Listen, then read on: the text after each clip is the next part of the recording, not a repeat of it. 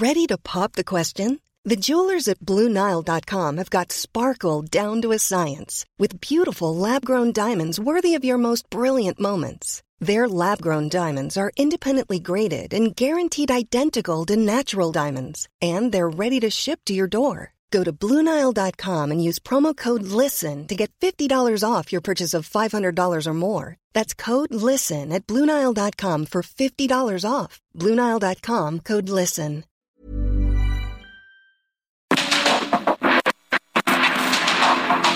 Porque el mundo actual no se entendería sin la economía, las finanzas y los negocios. Acompaña a Mario Maldonado, el columnista de negocios más joven y objetivo del periodismo financiero en su programa. Bitácora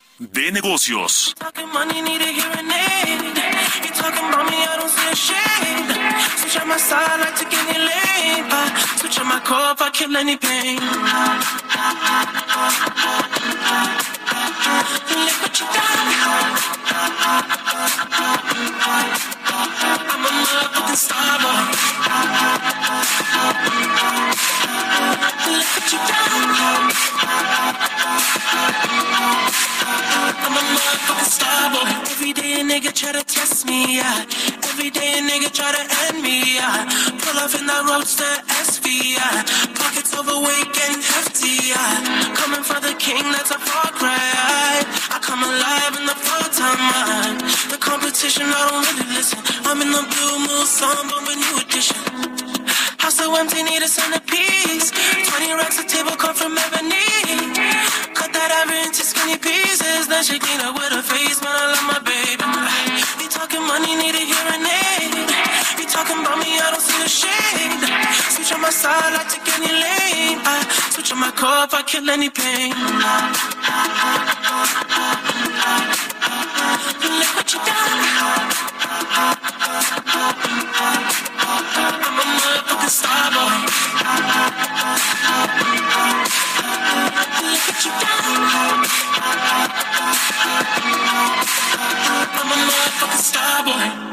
Let a nigga brag Pitt, legend of the fall, took the year like a bandit. Bought mama a crib and a brand new wagon. Now she hit the grocery shop looking lavish. Star Trek roof in the Wraith the Con. Girls get loose when they hear the song. 100 on the dash, get me close to God. We don't pray for love, we just pray for cause. House so empty, need a centerpiece. 20 racks of table come from ebony. Cut that ivory into skinny pieces. Then she clean up with her face, man, I love my baby. You talking money, need a hearing aid. You talking about me, I don't see a shade. Switch on my side, I take any lane. I switch on my car if I kill any pain. Look what you done. I'm a motherfucking star boy.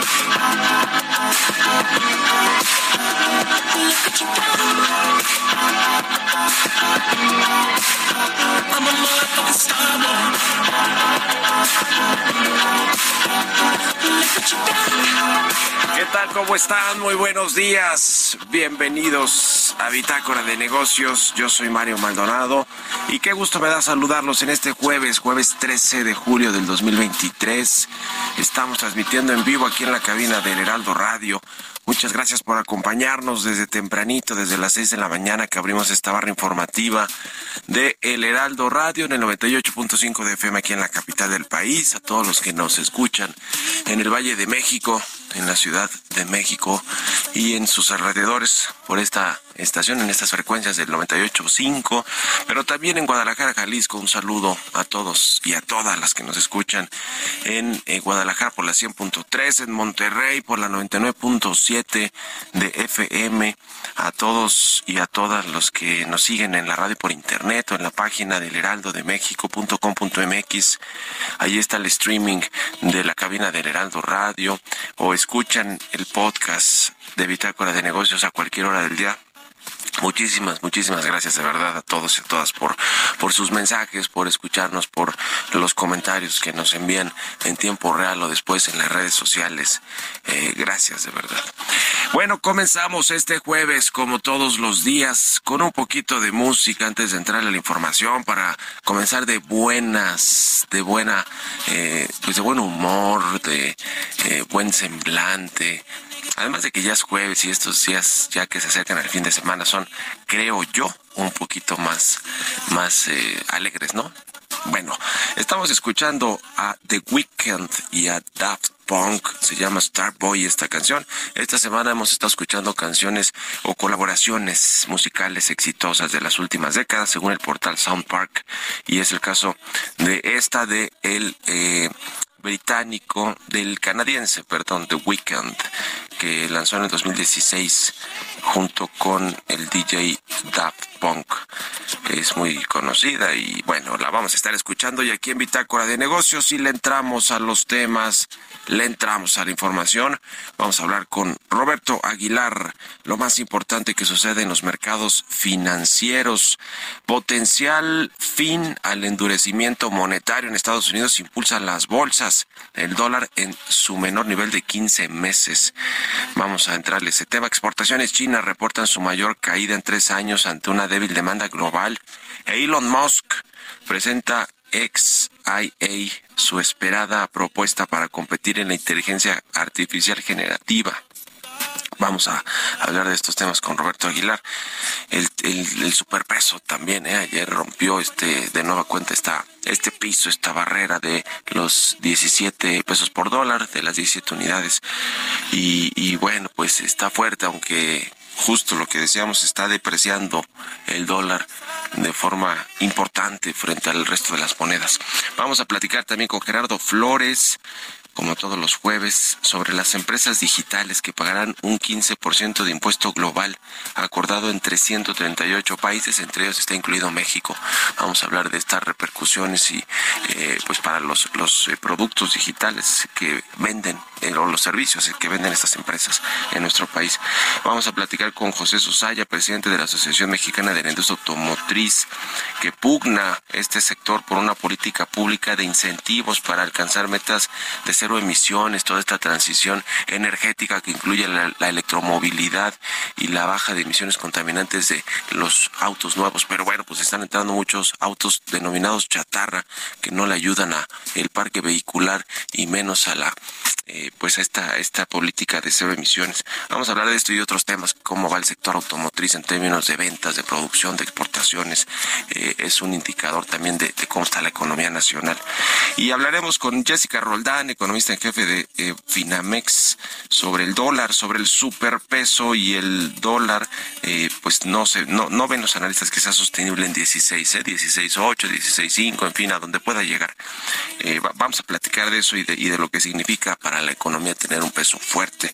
Y del nearshoring vamos a hablar también de el potencial impulso que le daría a México en términos de crecimiento económico. Le vamos a entrar estos temas y a otros más hoy aquí en Bitácora de Negocios, así que quédense con nosotros en este jueves 13 de julio. Vámonos al resumen de las noticias más importantes para comenzar este día con Jesús Espinosa.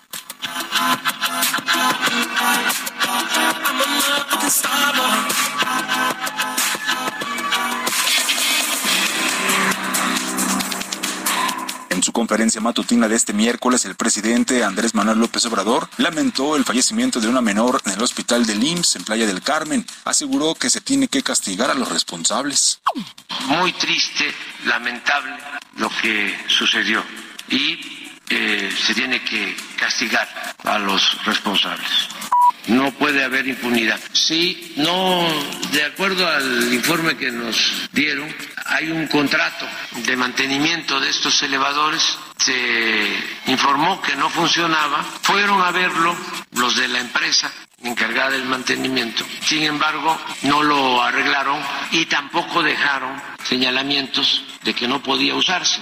Por la tarde de este mismo miércoles, Zoé Robledo, director del Instituto Mexicano del Seguro Social, aseguró que no ha existido ninguna disminución en el presupuesto de mantenimiento de elevadores. En el primer trimestre del año 2022 se les asignó a todas las delegaciones del IMSS en el país recursos para el mantenimiento preventivo y correctivo de estos equipos.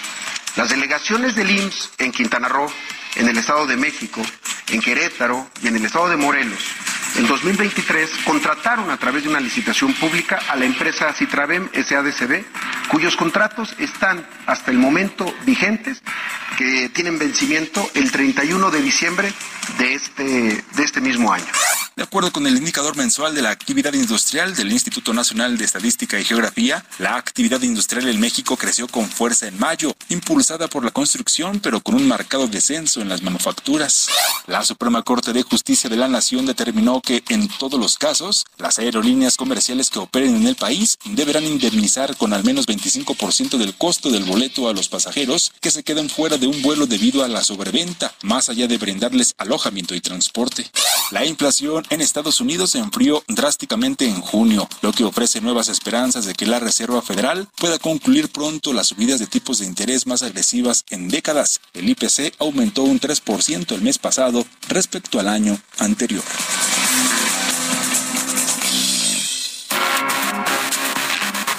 El editorial.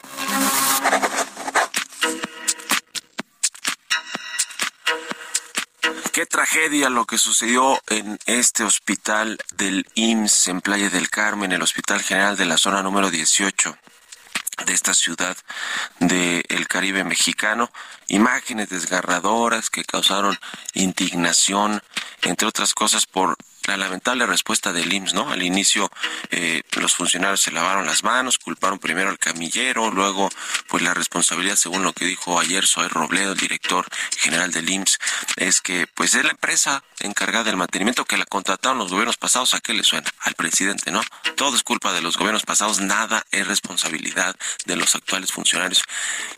Que eh, no, no, no, no quiero aquí casi que decir alguna palabra que no pueda decir al aire, pero pues qué poco eh, rigor tienen estos funcionarios en términos de, de, ética, de moral y de hacerse responsables de las cosas, porque para eso están. ¿Se acuerda que el otro día le referí a esta frase de el empresario Martí que decía que si no pueden, pues renuncien?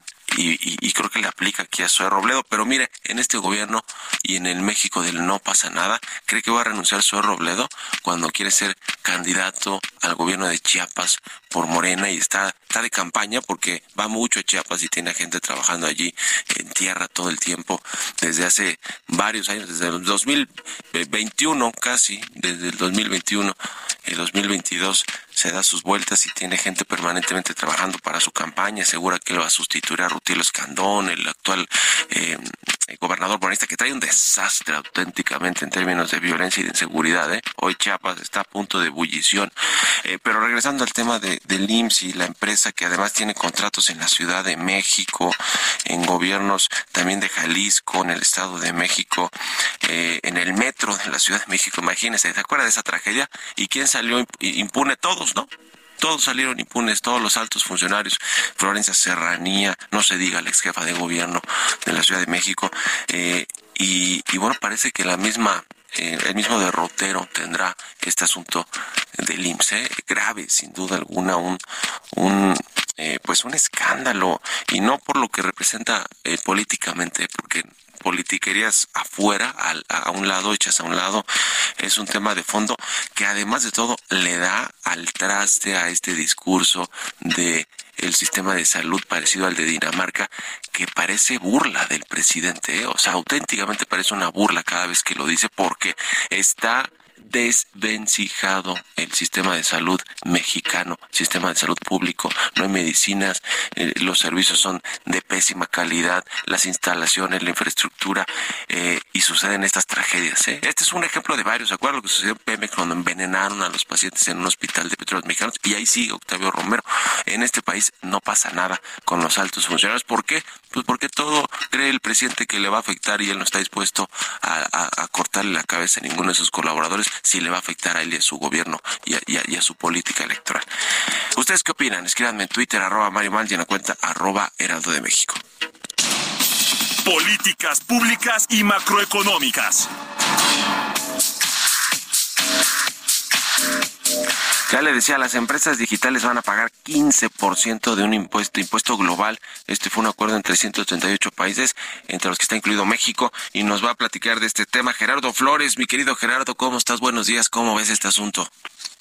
Hola, muy bien, eh, muy buenos días, un saludo para ti, todo el auditorio. Pues, Pues es una buena noticia en el sentido que se trata de un tema que, digamos, que se le había atorado a la OCDE. Es una cuestión que, que habían venido tratando de, pues, de encontrarle una solución, por lo menos desde, desde 2015 y yo te diría que en los últimos 20 meses pues este hubo pues un, una intensa negociación entre todos estos países para para tratar de llegar a un acuerdo. En un principio durante la gestión de, de Donald Trump eh, Estados Unidos este digamos que no no comulgaba mucho con esta cuestión y no le y estas negociaciones no avanzaron o se atoraron pero en los últimos 20 meses, eh, sobre todo te digo con el ahora con el, el decidido apoyo de la secretaria del Tesoro de Estados Unidos, Janet Yellen, digamos que el tema pudo avanzar y básicamente lo que se acordó eh, entre estos 138 países eh, es que eh, primero van a se va a establecer una especie de mora para que ningún país eh, trate de imponer eh, algún nuevo impuesto que recaiga sobre servicios digitales de aquí al 31 de diciembre del 2024.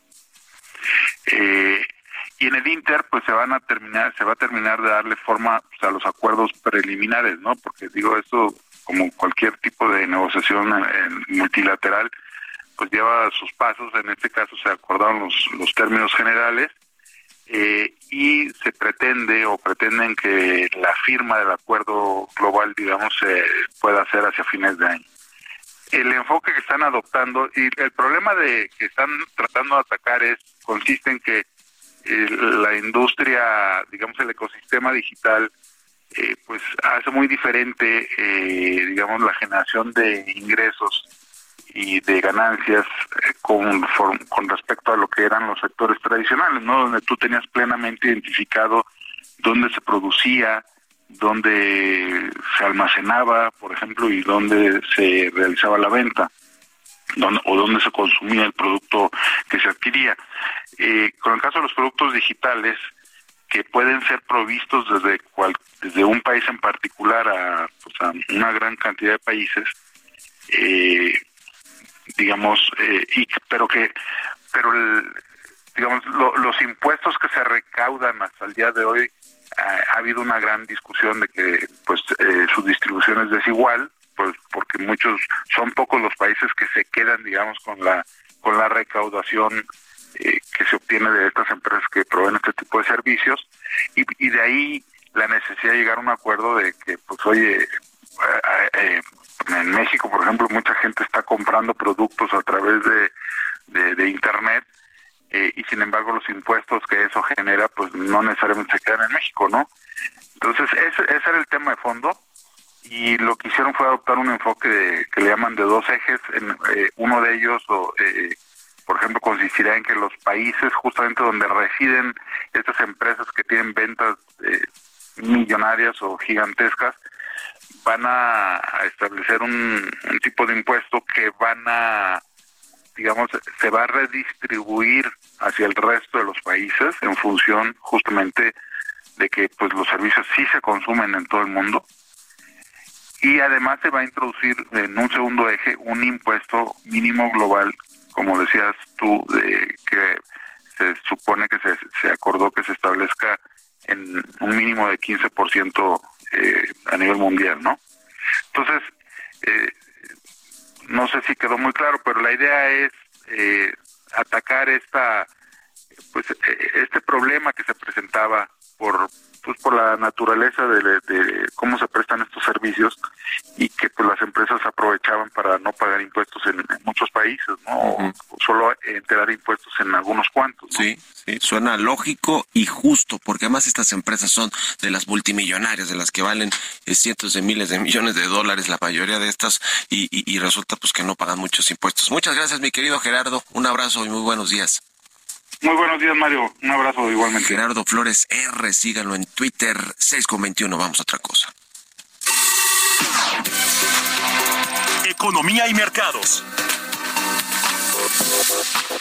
Roberto Aguilar ya está aquí en la cabina del Heraldo Radio. Mi querido Robert, buenos días. ¿Cómo estás, Mario? Me da mucho gusto saludarte a ti y a todos nuestros amigos. Fíjate que el tema de los mercados, pues hoy lo está dominando ampliamente.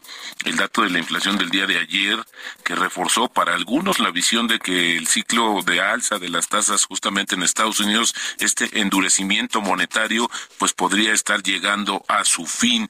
Y es que fíjate que de acuerdo con el, estas, eh, estos instrumentos que anticipan o apuestan justamente sobre el movimiento de las, de las tasas, pues está eh, descontando con un 94%, un alza de un cuarto de punto a finales de este mes, pero bajó el riesgo de otra alza en septiembre al 13% desde el 22% previo. Los futuros también se movían para dar a entender un primer recorte en marzo del año que viene. Así, la lectura y esto pues ha eh, beneficiado las bolsas, pero también ha eh, pues ocasionado que el dólar se encuentre en su, en su menor nivel respecto a otras monedas en los últimos 15 meses. Por el otro lado, te comento que las exportaciones chinas registraron en junio su mayor caída en tres años con un retroceso interanual de 12.4%, que es mayor a lo previsto a medida que aumentan las señales de tensión por la difícil situación de la economía mundial y que las autoridades chinas se enfrentan a una presión cada vez mayor para adoptar medidas de estímulo. También hoy el Fondo Monetario Internacional informó que el crecimiento mundial del primer trimestre pues superó ligeramente las previsiones de abril, pero que desde entonces los datos han mostrado unas perspectivas desiguales con focos de resistencia junto a indicios del freno del impulso.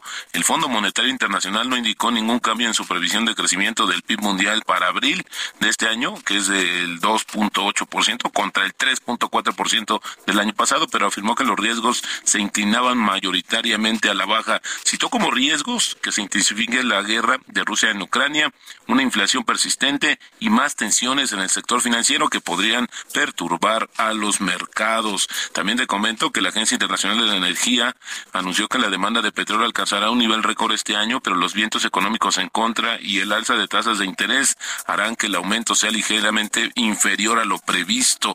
Interesante también. Fíjate que hablando del tema de inteligencia artificial, hoy justamente la, eh, el periódico Washington Post está anunciando que la Comisión Federal de Competencia de Comercio, perdón, de Estados Unidos eh, investiga a OpenAI justamente por violación de eh, los datos de los usuarios. Interesante, ya platicaremos más sobre este tema. El tipo de cambio 16.92, así es como está cotizando en estos momentos, luego del mínimo en el año que marcó ayer en 16.81. 16.92 y va a regresarse más pronto a los 17 que llegar a los 16.5, ¿no, Robert? Sí, sí, efectivamente va a tomar un poquito de aire y después eh, se regresará a esos niveles. Ya veremos también conforme se acerca el dato o el, momento de la decisión de política monetaria en Estados Unidos. Muy bien, pues gracias Robert, nos vemos un ratito en la televisión. Gracias Mario, muy buenos días. Roberto Aguilar, síganlo en Twitter, Roberto AH, vámonos a la pausa y regresamos.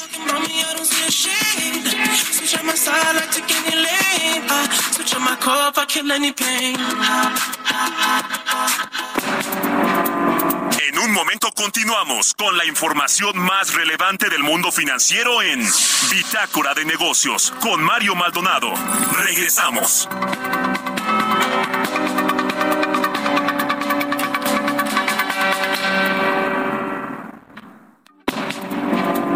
Estamos de vuelta en Bitácora de Negocios con Mario Maldonado. Talking about me, I don't see a shade. Switch on my side, I like to get you laid. Uh, switch on my core if I kill any pain. Look what you got. I'm a motherfucking star boy. Look what you done.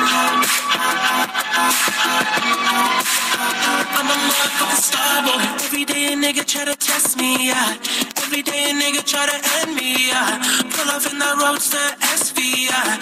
Pockets overweight and hefty. Coming for the king, that's a far cry.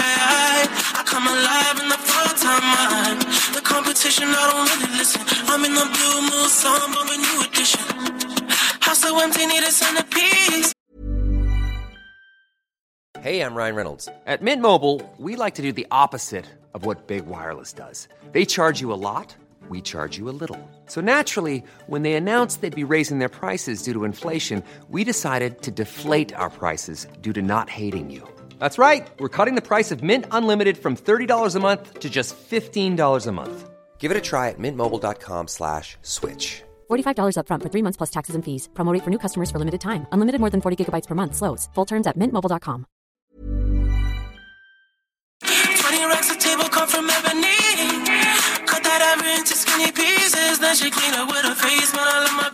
Ya estamos de regreso aquí en Pitácora de Negocios. Son las 6 de la mañana con 31 minutos, tiempo del centro de México. Y regresamos con un poquito de música antes de irnos con información en esta segunda mitad del programa. Estamos escuchando a The Weeknd y a Daft Punk. Se llama Starboy esta canción. Y la escuchamos a propósito de que eh, hemos puesto colaboraciones musicales exitosas de las últimas décadas según el portal Sound Park. Es el caso de esta del canadiense The Weeknd con Daft Punk, que es del 2016. Y bueno, pues es una muy conocida canción. Vámonos al segundo resumen de noticias con Jesús Espinosa.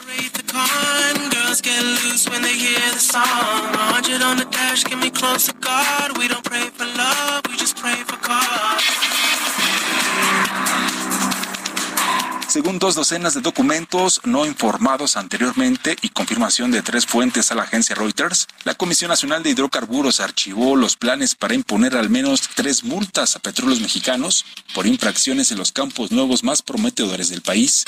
Las mayores tasas y el crecimiento en la cartera crediticia dispararon los ingresos de los bancos por el cobro de intereses, que entre enero y mayo sumaron 637.794 millones de pesos, un aumento de 42.3% real la tasa anual. Se trata de la mayor alza para un mismo lapso desde que hay registros disponibles a partir del 2002 en la Comisión Nacional Bancaria y de Valores. Francisco González, presidente de la Industria Nacional de Autopartes, aseguró que a pesar de tener presencia constante en el mercado mexicano, los fabricantes de autopartes chinas difícilmente podrán quitar participación a los productores nacionales porque la manufactura mexicana de autopartes tiene grandes fortalezas. A través de un comunicado, Fadlala Cabani, titular de la Secretaría de Desarrollo Económico de la Ciudad de México, informó que en lo que va del 2023 han entregado 22.052 créditos por un monto de 22.525.000 pesos para micro, pequeñas y medianas empresas de la capital. Entrevista.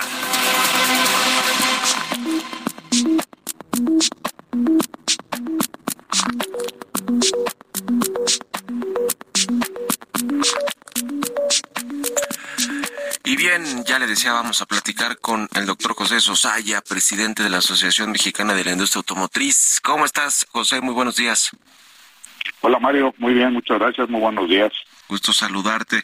Pues para platicar sobre el, el, sector automotriz, esta industria tan relevante para México en términos de inversión, de generación de empleos, de atracción de, de nuevas inversiones o de inversión extranjera, eh, y obviamente pues para el mercado interno con, con lo que se refiere a la venta de autos eh, y la producción. ¿Cómo, cómo, ¿Cómo está actualmente el sector? ¿Cómo cerramos la, el primer semestre? ¿Cómo ven el panorama para esta segunda mitad? Y, le entramos ahorita a los, a los asuntos de la agenda eh, eh, de, de, cero emisiones y la agenda verde que trae también la, la industria.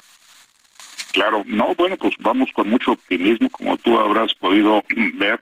Los últimos meses se ha visto un crecimiento importante comparativamente con el año con el año anterior, ha estado creciendo la venta interna, la exportación, la producción, y esto pues es más que un buen augurio de que este año va a ser una vez más un buen año, ojalá que hasta si a finales de año alcancemos ya los números en cuanto a producción y exportación de prepandemia, ya los superamos en cuanto a ingreso en dólares, pero todavía no en cuanto a producción y, y exportación.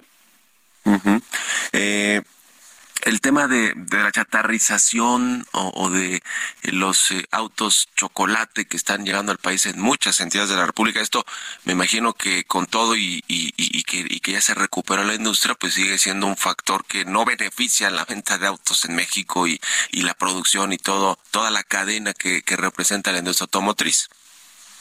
Así es, lo hemos dicho clara y abiertamente desde un principio, creemos que no es la fórmula adecuada para uh, permitir que gente de escasos recursos pueda hacerse un automóvil, puesto que estos son son autos que no sabemos su procedencia, no llevan un, siquiera una revisión físico-mecánica y bueno, hacer legal lo ilegal es un rompimiento con el Estado de Derecho, con lo cual obviamente la industria automotriz eh, institucionalizada conforme a las leyes y que genera tantos empleos nunca va a estar de acuerdo.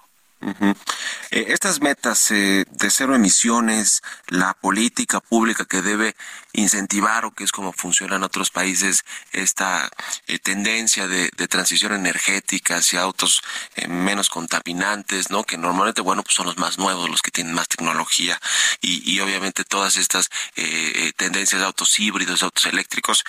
¿Cómo va el, el, tema? Porque en México pues se venden todavía muy pocos autos eléctricos o híbridos y parece que no hay todavía incentivos porque es un tema integral, ¿no? Eh, eh, este, este transición, este, esta política de cero emisiones. ¿Cómo, cómo van, cómo van esos, esas metas? Mira, se está avanzando. Nosotros estamos en proceso de presentación de un, un, trabajo de investigación que ordenamos que se hiciera sobre estos temas, sobre qué se requiere para tener una política pública o qué debe contener esta política pública sobre electromovilidad y energías limpias y, creemos que esta parte, eh, todas las autoridades debieran estar coordinadas en el mismo sentido, porque hay esfuerzos muy loables que ha hecho la Secretaría de Economía, la Secretaría de Relaciones, la Secretaría de, Medio Ambiente, pero creemos que debe haber un liderazgo único dentro del gobierno que nos alinee a todos los actores para trabajar en temas de electromovilidad. Recientemente se está en proceso lo que es la Estrategia Nacional de Movilidad Eléctrica de la, de la Semarnat, la cual nosotros estuvimos participando con ellos. Sin embargo, pues hay como tres, cuatro factores que no tomaron en cuenta de lo que nosotros insistimos durante todo el año que estuvimos, durante todo el tiempo que estuvimos trabajando para ello.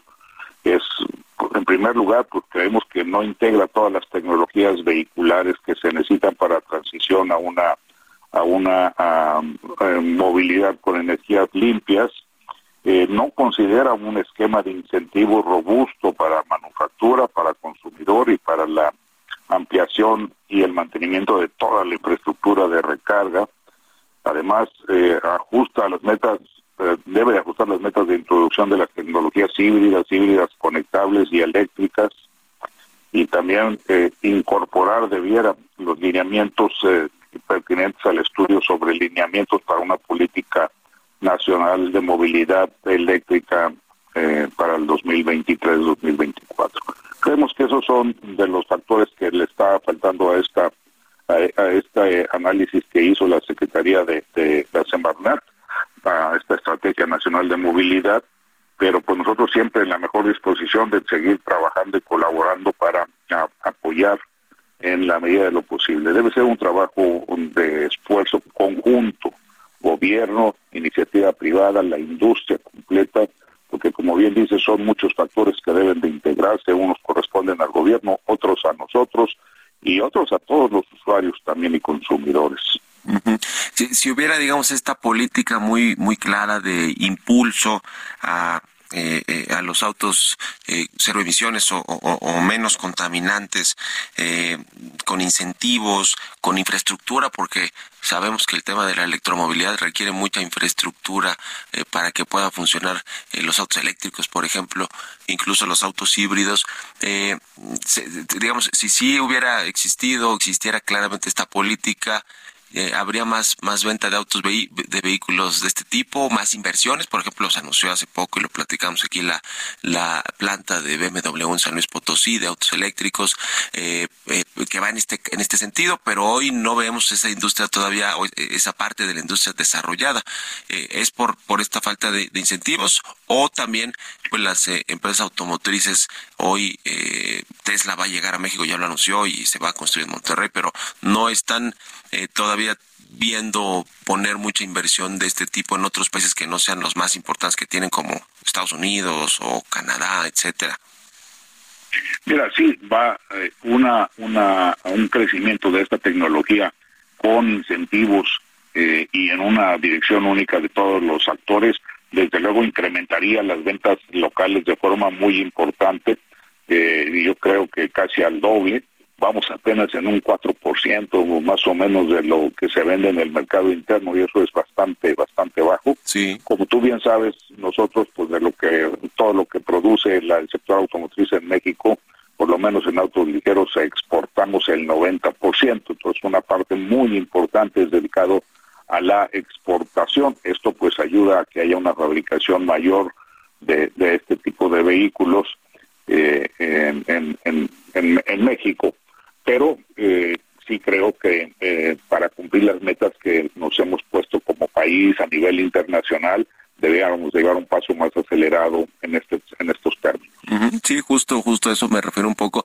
Eh, México es un gran eh, país manufacturero y, y, además muy competitivo en términos de mano de obra calificada y tiene ya todo un clúster en diferentes eh, partes del, del, país automotriz donde están pues los todos los fabricantes de componentes, de autopartes, las grandes armadoras y, y, el, el asunto es que es eso, ¿no? O la, la intención de Tesla sí es para surtir el mercado mexicano de alguna manera, pero es para la exportación de autos eléctricos a Estados Unidos, no con una manufactura competitiva como la que puede tener en, Nuevo León. Quizá lo mismo lo de la planta BMW de San Luis Potosí. Eh, faltan, faltan incentivos de infraestructura eh, y, también eh, mientras no haya esto no van a bajar los precios, ¿no? Que ese es el otro gran asunto, la otra gran barrera para, para estos autos eléctricos híbridos, el costo todavía de estas unidades. Sí, es muy importante, porque cuando tú empiezas a, tener todos los incentivos necesarios, fiscales y no fiscales, esto va a motivar la compra en, mayor escala y esto desde luego va a bajar los precios de los mismos para hacerlos más accesibles a todos los eh, niveles de la población. Eh, un factor importante, si, si me permites, ahí también es la transportación pública, ¿no? Sí, sí, Hay que ir cambiando también esa parte eh, de, manera muy importante que en términos muy concretos y si, si pertenece en general a los diferentes gobiernos, tanto federales como, como estatales y municipales. Y también el, transporte de carga, ¿no? Porque de pronto uno ve a las grandes empresas de carga, de paquetería, mensajería, logística, que sí están apostando por estos vehículos también. Así es, sí. De hecho, reuniones que tenemos con nuestra contraparte de ANPAC, ellos están en la fabricación ya de este tipo de vehículos de carga también. Sin embargo, pues hay que dar los incentivos suficientes para que también se, no solo se fabriquen, sino que se consuman en nuestro país y crezca el número de los mismos. Sí, pues muy interesante. Ojalá que, México tome cartas en el asunto, todos los, los participantes eh, en, el, en el sector automotriz y en la transición energética y que se cumplan estos acuerdos que tiene México, además eh, internacionales como el Acuerdo de París y, y muchos otros en los que está suscrito México y que, y que bueno, pues tiene que eh, entrarle al tema de la política pública. muchas gracias, muchas gracias como siempre, José Sosaya, presidente de la AMIA, por estos minutos y estamos en contacto. Buenos días. Muchas gracias a ti, Mario. Muy buen día. Que estés muy bien. Hasta luego. 6 con 44 minutos de la mañana. Vámonos con las historias empresariales.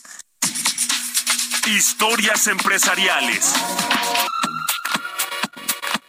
Pues ya platicamos un poquito de este asunto. Elon Musk lanzó esta eh, pues este esta compañía de inteligencia artificial que se llama XAA eh, de inteligencia artificial y va a competir pues con quién, con, con ChatGPT, con OpenAI o con, o con quién. Vamos a, a conocer un poquito más de esto, nos cuenta Giovanna Torres. El multimillonario y empresario Elon Musk anunció la puesta en marcha de XAI, una nueva compañía de inteligencia artificial cuyo propósito asegura será comprender la verdadera naturaleza del universo. De acuerdo con información de la agencia EFE y a la web de la firma, el proyecto estará liderado por el propio Musk y cuenta con un equipo de una decena de personas que han trabajado en empresas como DeepMind, OpenAI, Google Research, Microsoft Research y Tesla. La compañía tiene previsto organizar una conferencia a través de Twitter mañana viernes en la que los interesados podrán conocer al equipo y hacerles preguntas. Además están buscando ingenieros e investigadores que busquen unirse a su plantilla. Mosca alertado en los últimos meses de los peligros que plantea la inteligencia artificial y el pasado marzo pidió junto a otros empresarios e investigadores la suspensión durante seis meses de los sistemas más poderosos de GPT-4, el último modelo lanzado por OpenAI.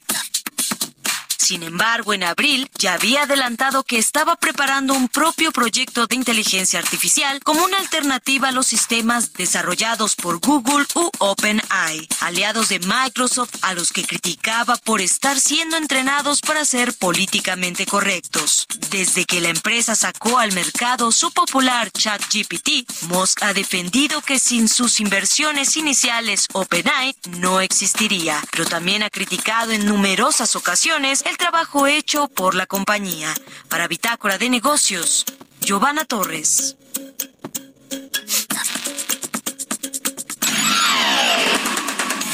Mario Maldonado en Bitácora de Negocios.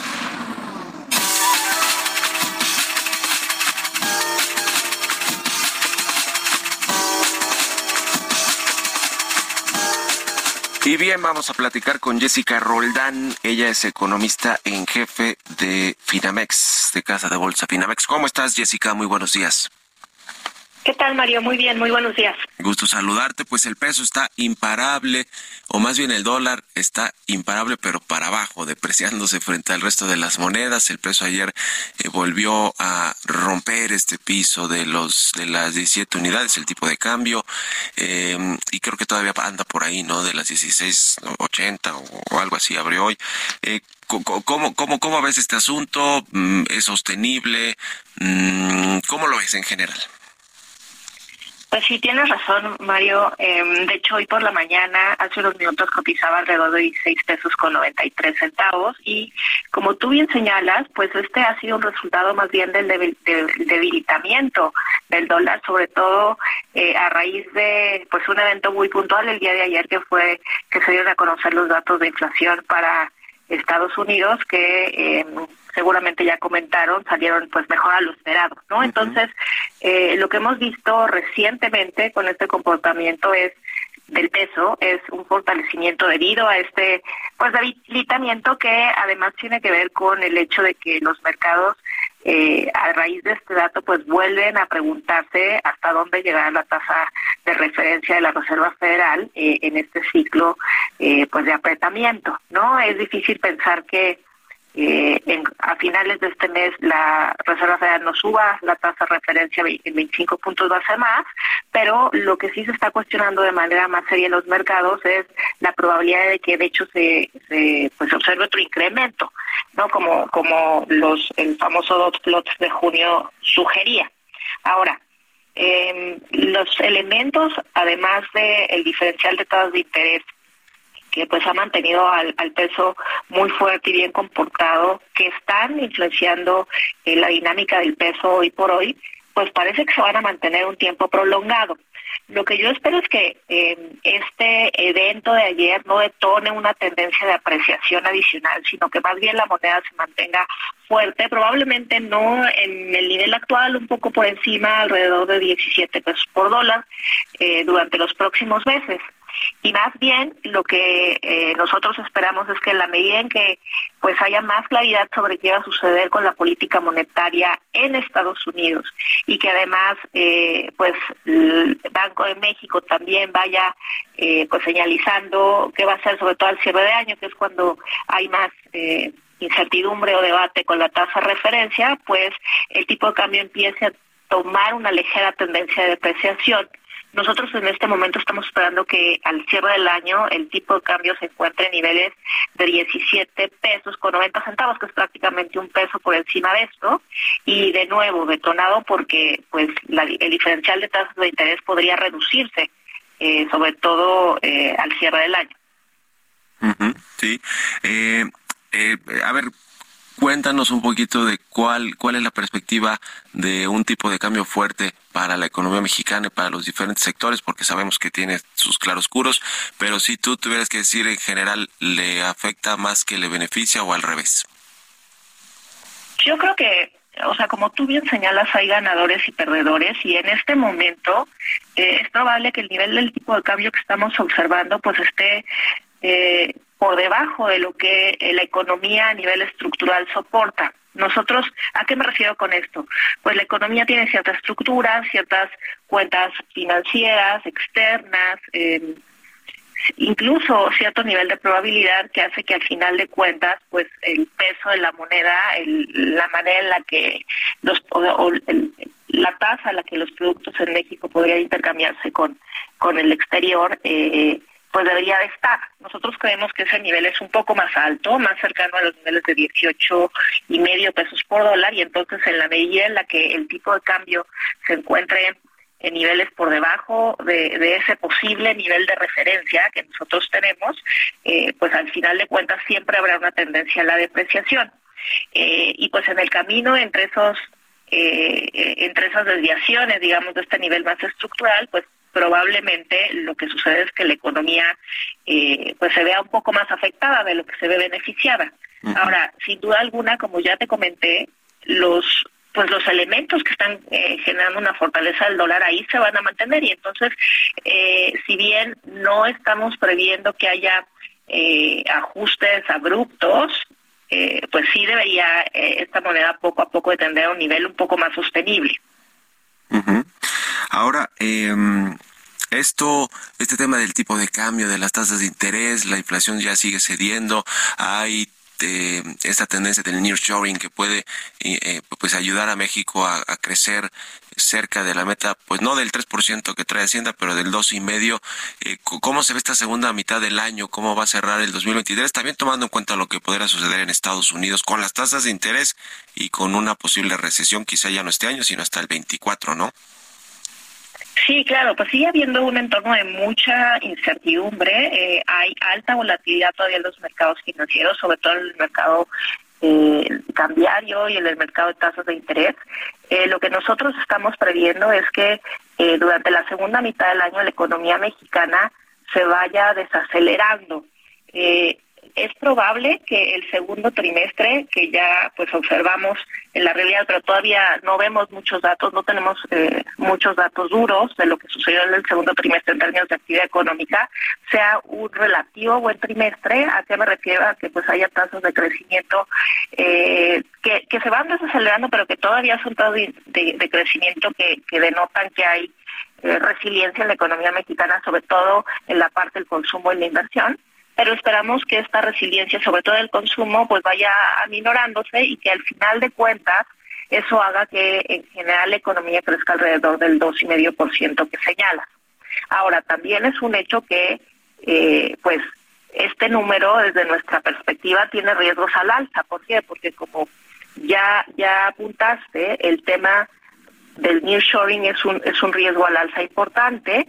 Eh, los datos todavía a nivel agregado no reflejan de manera contundente, eh, pues eh, digamos, eh, un efecto importante y entonces en la medida en que hacia la segunda mitad del año empecemos a ver pues la implementación de algunos de estos anuncios sobre inversión en el país, pues eso podría ajustar un poco al alza este pronóstico que tenemos. Em, con respecto a la recesión en Estados Unidos y cómo eso va a impactar, pues la verdad es que poco a poco el mercado y en general los analistas van teniendo un consenso más claro de que pues probablemente esta recesión que se espera para Estados Unidos y que, y que se ha tenido desde hace prácticamente un año, eh, efectivamente sea poco profunda, eh, de corta duración y en este momento parecería que va a afectar más 2024 que 2023. Ok, pues te agradezco mucho Jessica Roldán, economista en jefe de Finamax, por estos minutos. Muy buenos días. Muchas gracias a ti, Mario. Saludos a todo tu auditorio. Hasta luego. Con esto nos despedimos. Gracias por habernos acompañado este jueves aquí en Bitácora de Negocios. Se quedan con Sergio y Lupita en estas frecuencias del Heraldo Radio. Nosotros nos vamos a la televisión, al canal 8 de la televisión abierta a las noticias de la mañana y nos escuchamos aquí mañana tempranito a las 6. Muy buenos días. Esto fue Bitácora de Negocios con Mario Maldonado.